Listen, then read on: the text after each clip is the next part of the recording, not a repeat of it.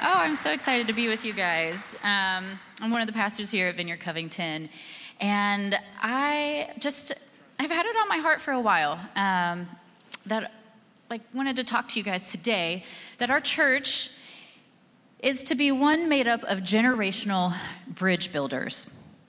We honor and seek the welfare of the generations ahead of us and behind us that we have a culture of honor for the stage of life that each of us is in. And no matter our age, we have a gift that we bring to the body of Christ. So I'm convinced that we must be generational bridge builders if we are to have any lasting impact on our city. And if we say that we, Vineyard Covington, exist to welcome people home to a family being transformed by the life and love of Jesus, and that his goodness cannot be contained and spills out into the hearts, homes, and streets of the city as we release the powerful peace, joy, hope, and love of the kingdom of God. We say all that because we're going to be here for the long haul. And that means that all of us, no matter what generation we come from, we all get to play. So today we're going to explore what the God, uh, what the God, the God, what God says about this kind of generational bridge building um, in the Bible, and how you and I are, are important for each other in whatever stage of life we are.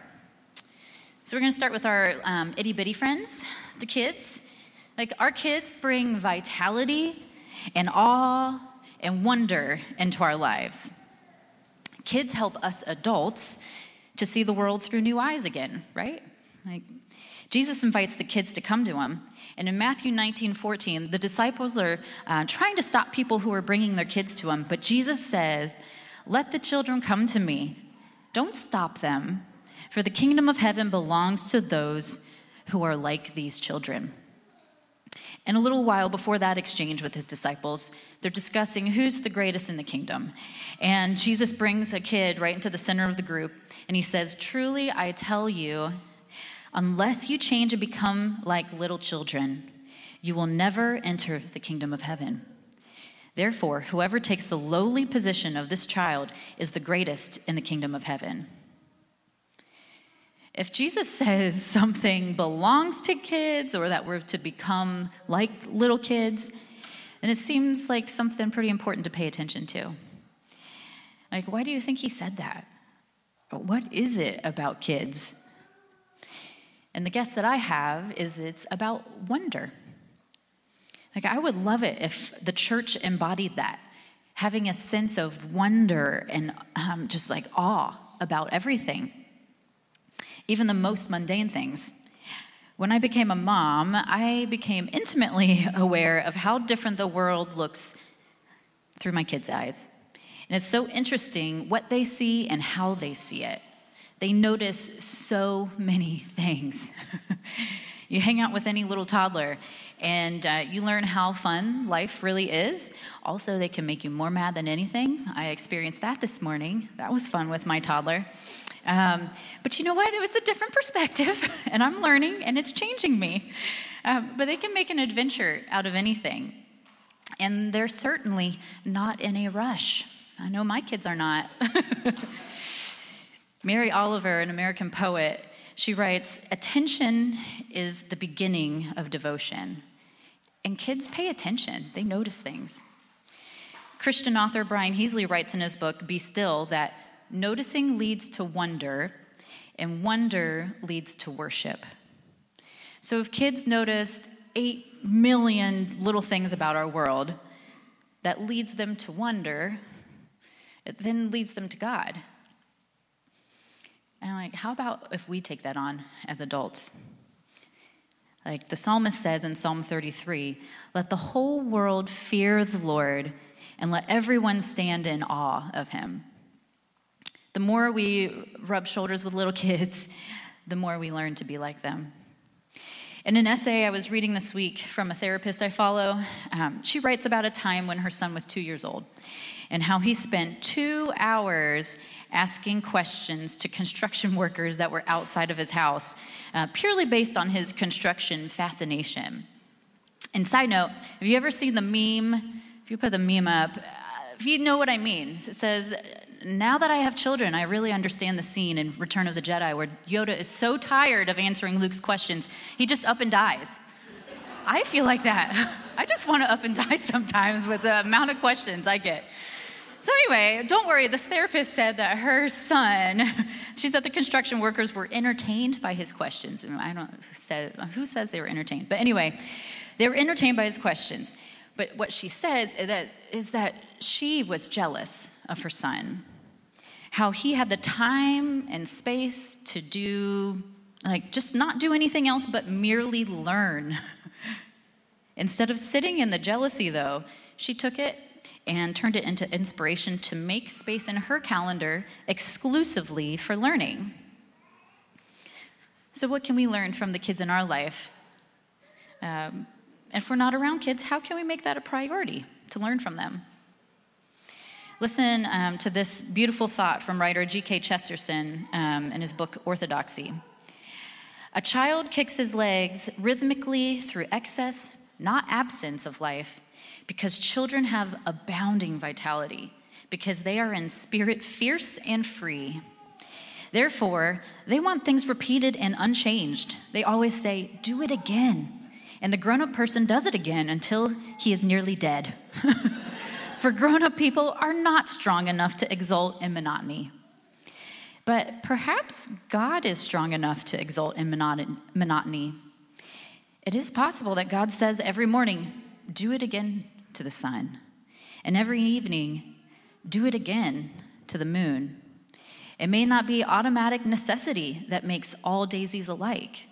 It may be that God makes every daisy separately, but has never got tired of making them.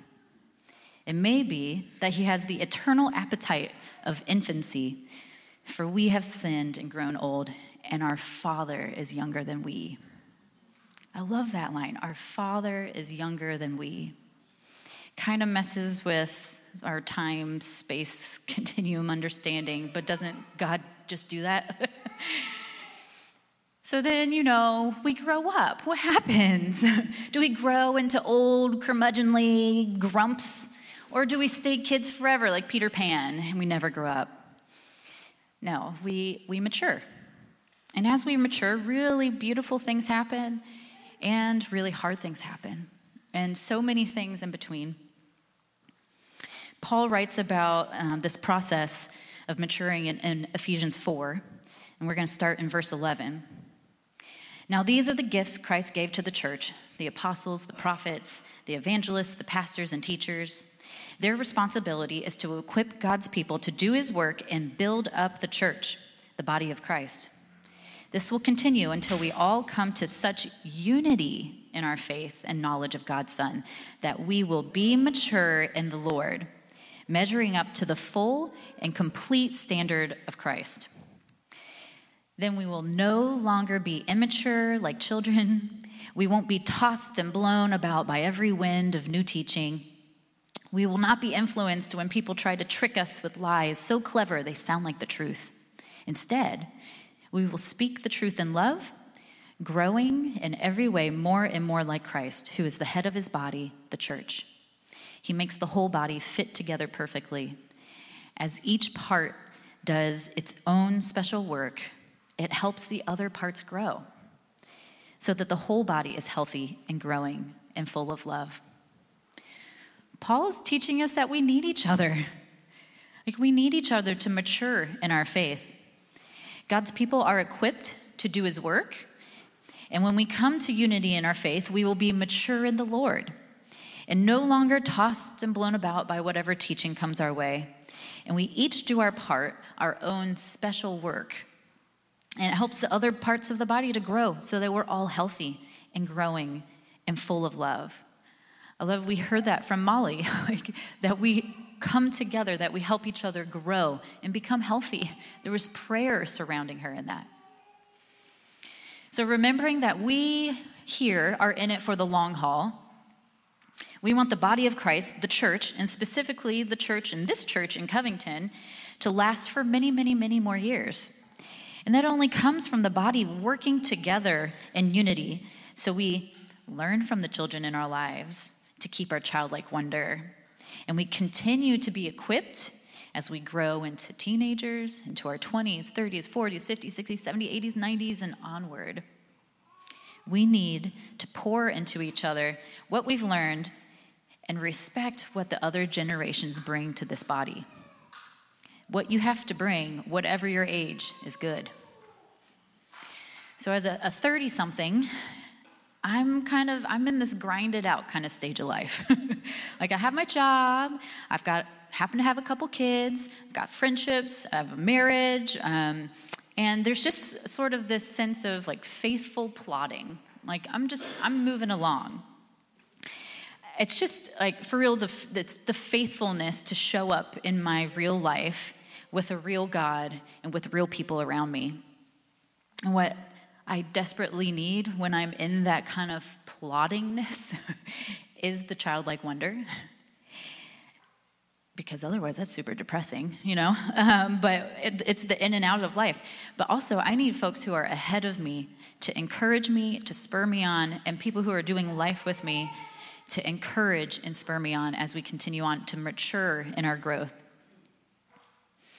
Um, Moses He's a dude in the Old Testament, and he lived a pretty wild life.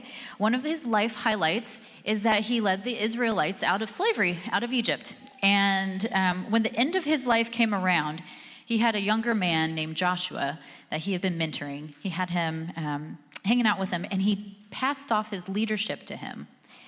And in Deuteronomy 34, this is what happens right after Moses dies. Now, Joshua, son of Nun, was filled with the spirit of wisdom because Moses had laid his hands on him. So the Israelites listened to him and did what the Lord had commanded Moses. Like Moses had his hands, laid his hands on Joshua and blessed him. And, he was, and Joshua was filled with the spirit and with of wisdom. Like what an amazing beginning of Joshua's leadership journey. And like kind of what happens before that, so many times Joshua is spoken over like be strong and courageous. Be strong and courageous. And it comes up again. Just this encouragement and this spurring on in his um, leadership. So we need people ahead of us and behind us uh, to thrive in this life. So now we're going to look, um, take the rest of our time to look at a story uh, of kind of an intersection of a couple of generations. Uh, there's a couple people, different generations. Uh, so you can pull out your Bibles or Bible apps or follow along on the screen. But we'll be in Luke 2. This comes at the tail end of the Christmas story. Um, this is of Jesus' birth. His mom and dad, Mary and Joseph, uh, traveled to Bethlehem to be counted for the census at the time. Um, Jesus was born in a manger because there's no room at the inn. There were angel appearances. There was a glorious host singing uh, Jesus' praises. There were shepherd visits and so many things. And then life goes back to semi normal, like as semi normal as raising the Son of God could be in your life. And so, according to Jewish custom, Mary had to perform some purification rites at the temple 40 days after giving birth. And there's some interesting studies there. So, anyway, that's if you want to deep dive into purification rites, there's some good stuff out there. Um, so, she had to go to, uh, they pack up and they head over to Jerusalem. So, we're in Luke 2, and we're going to start at verse 22. When the time came for the purification rites required by the law of Moses, Joseph, Joseph and Mary took Jesus, him, to Jerusalem to present him to the Lord. As it's written in the law of the Lord, every firstborn male is to be consecrated to the Lord, and to offer a sacrifice in keeping with what is said in the law of the Lord a pair of doves or two young pigeons. Now, there was a man in Jerusalem called Simeon who was righteous and devout. He was waiting for the consolation of Israel, and the Holy Spirit was on him. Like, hold on for a second. The, he's waiting for the consolation of Israel. That's sort of that's he's waiting for Israel to f- have um, the Messiah come to save them, to rescue them. And how cool that it says, you know, the Holy Spirit was on him. That's it. That's all we get for that. Um, it had been revealed to him by the Holy Spirit that he would not die before he had seen the Lord's Messiah. One day, moved by the Spirit, he went into the temple courts. When the parents, Mary and Joseph, brought in the child Jesus to do for him what the custom of the law required, Simeon took him in his arms and praised God, saying, Sovereign Lord, as you have promised, you may now dismiss your servant in peace.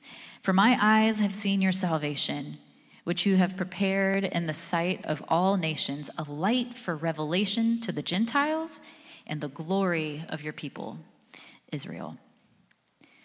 The child's father and mother were uh, marveled at what was said about him.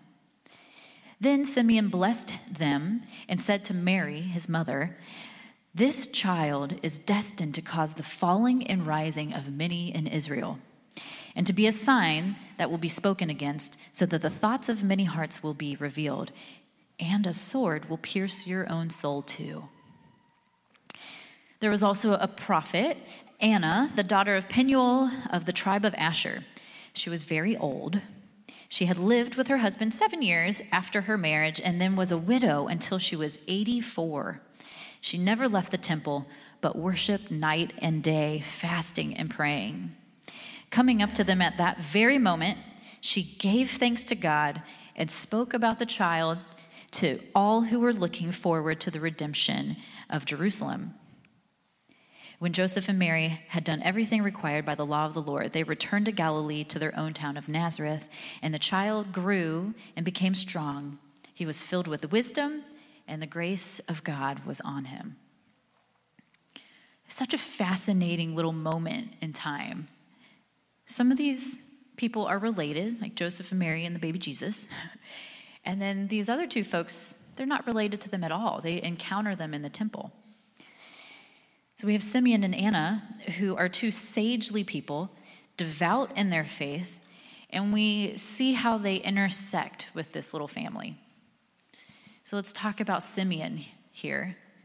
How cool is it that the Holy Spirit revealed to him that he would meet the, the Messiah, the Savior, before he died.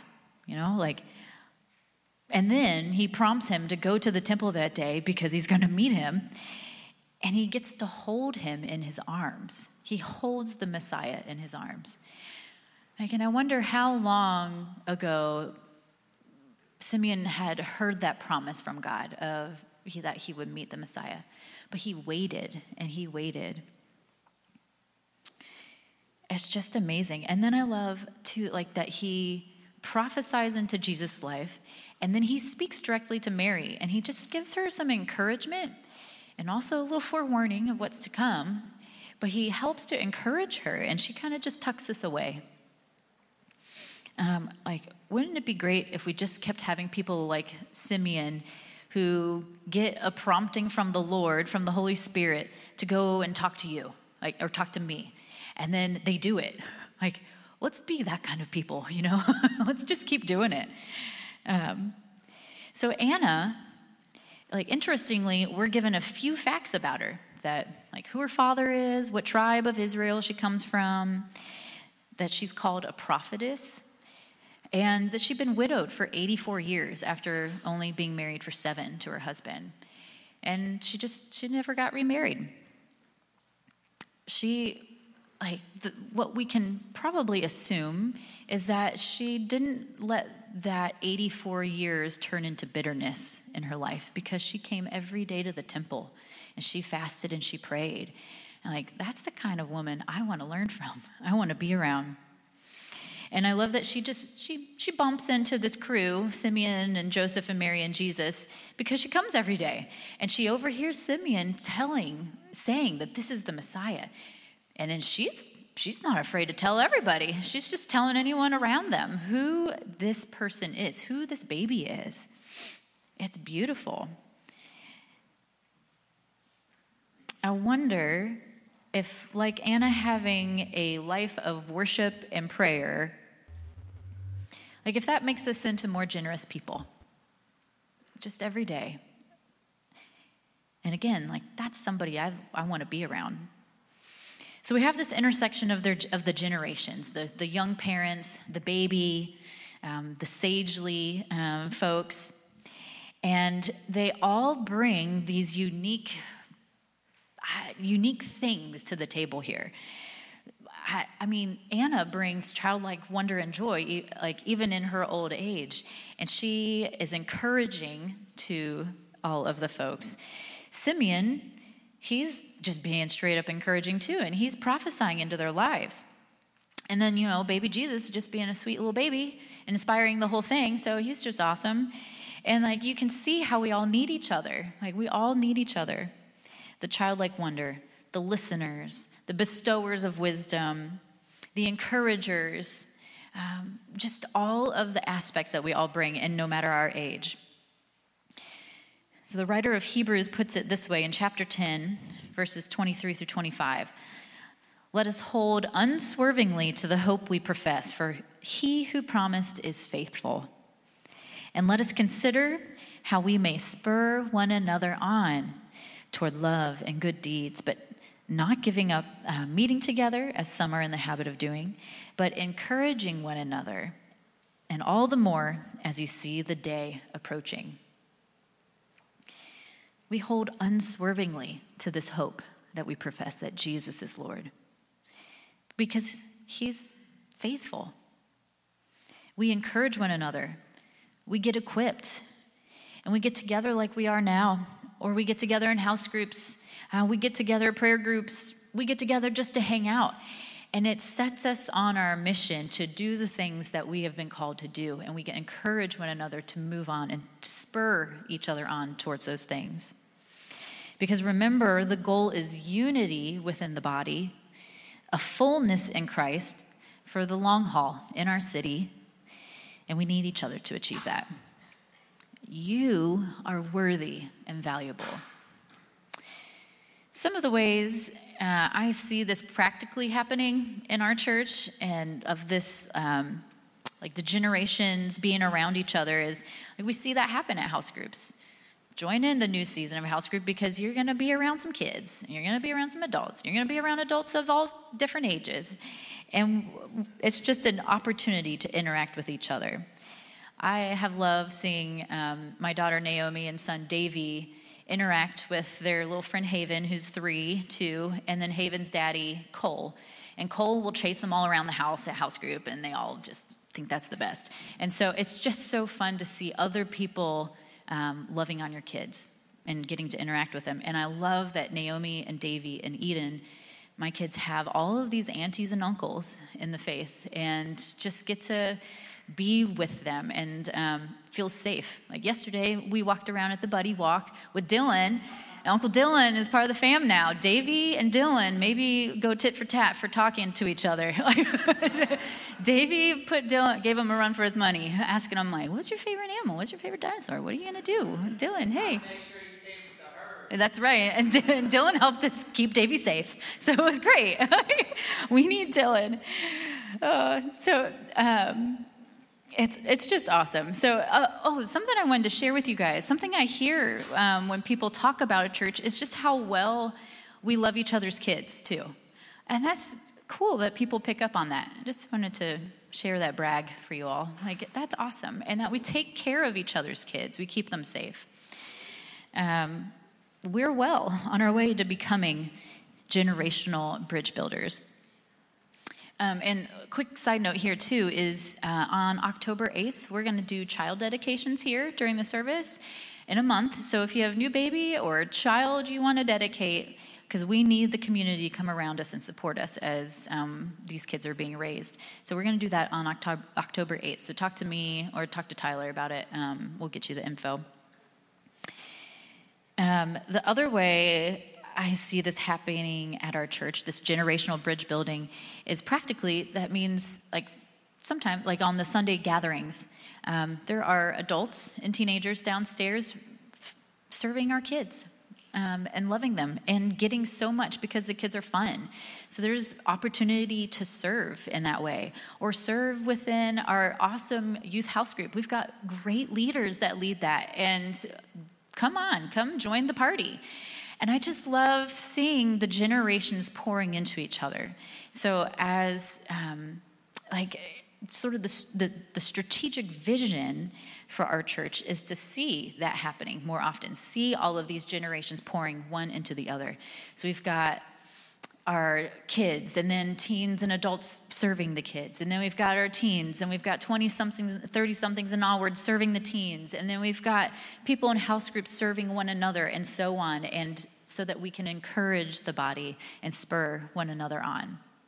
So i just want to see that explode even more within our church and i totally see it happening already. Um, a cool thing that'll be coming up a little sneak peek for uh, next summer is there's a summer camp for second through fifth graders that a bunch of uh, vineyards in the area are going to put on together. And there's another opportunity for like the middle and high schoolers to become junior counselors at this and then partner with adults who are also pouring into the kids. And it makes it not so scary then when um, a kid ages out of kids church and comes to youth house group. They know some faces. And then same thing for our high schoolers like our, our seniors in high school are invited to come be a part of the adult house groups. So it's not such a weird crazy transition into adulthood then. Um, there's some familiar faces there. So i just think it's awesome. So i just want to say like we need all of our ages.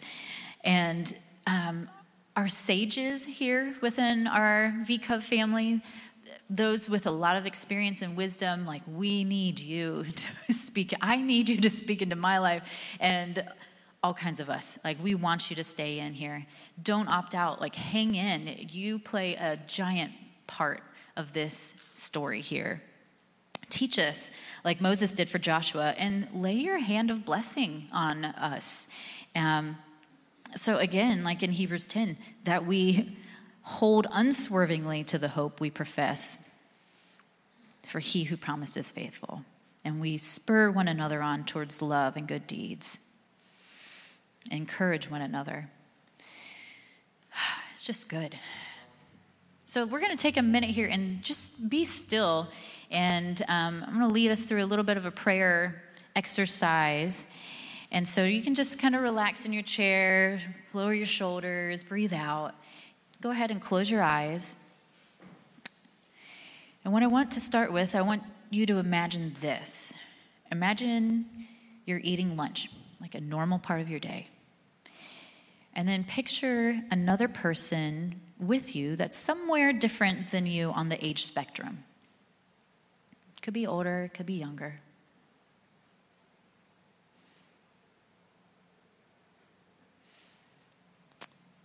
Begin to notice things about the other person. Where do I see God in this person?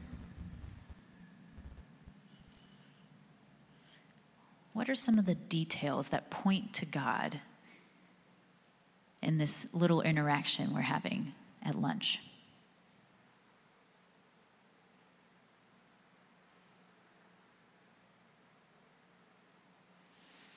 Are there any emotions rising to the surface? Is there something um, like a hurtful interaction that has happened with someone of a different age than you that's kind of raising the anxiety level in your body right now? Or are you noticing more the beauty out of this other person? And you're feeling a sense of peace or calm or the wonder we've talked about.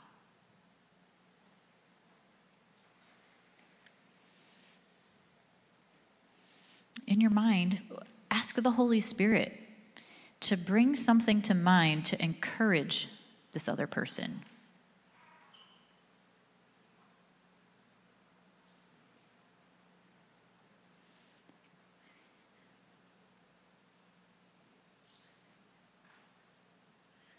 Is there a Holy Spirit prompting that's kind of rising up in you like it did in Simeon? It could be a feeling. Sometimes it's a thought or a word. Sometimes it's just an impression or a verse or something comes to mind. Is there something the Holy Spirit is prompting you in?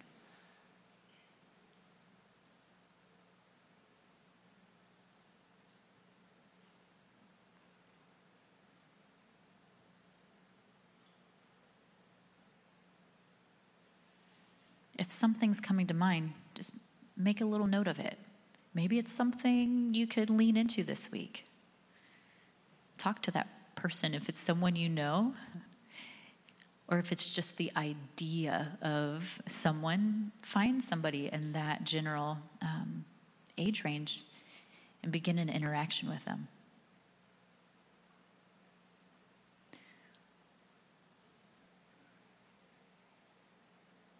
Holy Spirit, thank you for uh, reaching us just in the way that you do for each of us, how unique, uniquely you interact with us.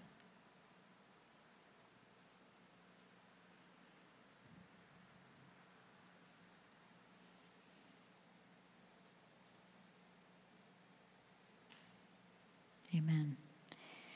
You can open your eyes. Worship team, why don't you come on up? You are so loved just as you are. And also, God wants to see us mature so that we're not thrown about um, by different things that try to take our attention. He wants to see us unified. We all need each other, and every season of life has importance. So, we're just going to worship for one last song. Um, we're going to worship together our God who is the creator of every micro and macro thing in the universe and exists out of space and time. and so we'll worship this one last song and then we'll uh, do some prayer time after that, ministry time. We have awesome prayer teams that want to pray with you. Prayer team members, if you'll head onto the back, so maybe while you were reflecting earlier, an emotion rose to the surface, something you weren't expecting. Like, pay attention to that. It probably means something, and, and our prayer teams would love to pray with you over that.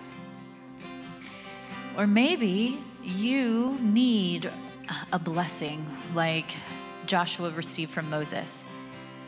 Go get prayer. Find someone who's a couple years ahead of you and ask them to give you their blessing. Or maybe you're wondering, what does like belonging to a healthy family really look like? I haven't, you haven't had an experience like that before, or you you haven't started um, you haven't started to follow Jesus yet.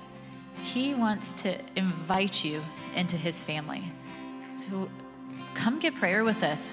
We'll invite Jesus with you right into your uh, your life maybe, you know, perhaps you need a fresh wave of wonder to wash over you. We'll pray over that too.